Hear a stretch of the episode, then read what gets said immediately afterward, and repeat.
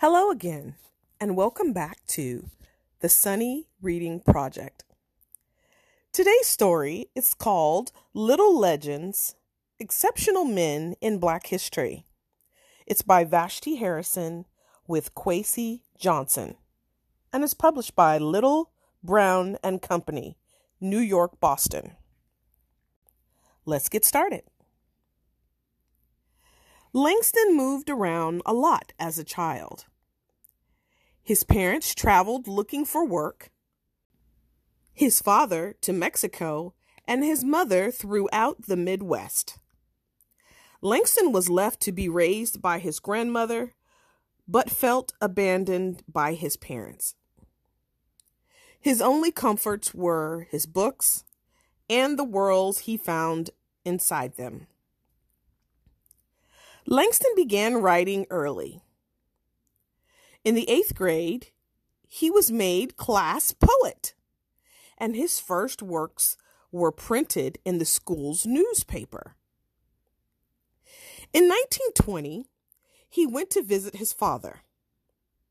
As the train crossed the Mississippi, he thought about the massive river, how black history was linked to it. He thought about things his grandmother had told him, things he'd read in books about the slave trade. And he crafted one of his first major poems The Negro Speaks of Rivers. He was only 17, but his voice had the wisdom of someone who saw the world for what it was. He asked the reader to consider humanity, not just black or white society. In 1921, the poem was published in The Crisis, a major publication of the Harlem Renaissance.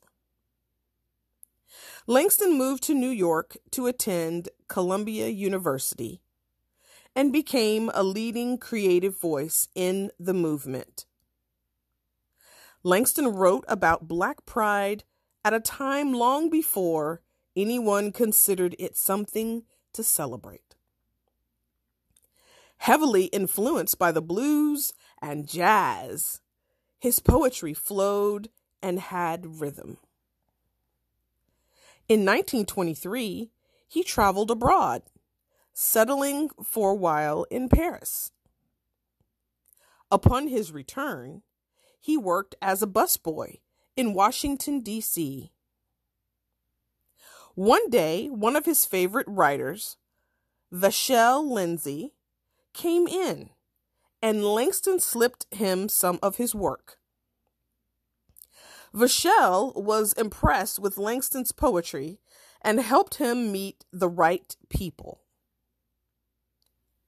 In 1926, Langston's first book of poems was published The Weary Blues. He was the first black writer in the United States to make a living off of his work. He wrote plays and he published short stories and more than 16 volumes of poems.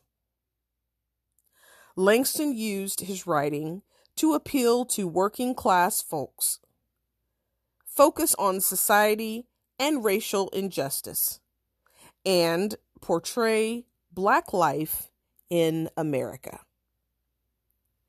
That was a story about Langston Hughes, who was born in 1902 and died in 1967. He was one of the exceptional men in Black history.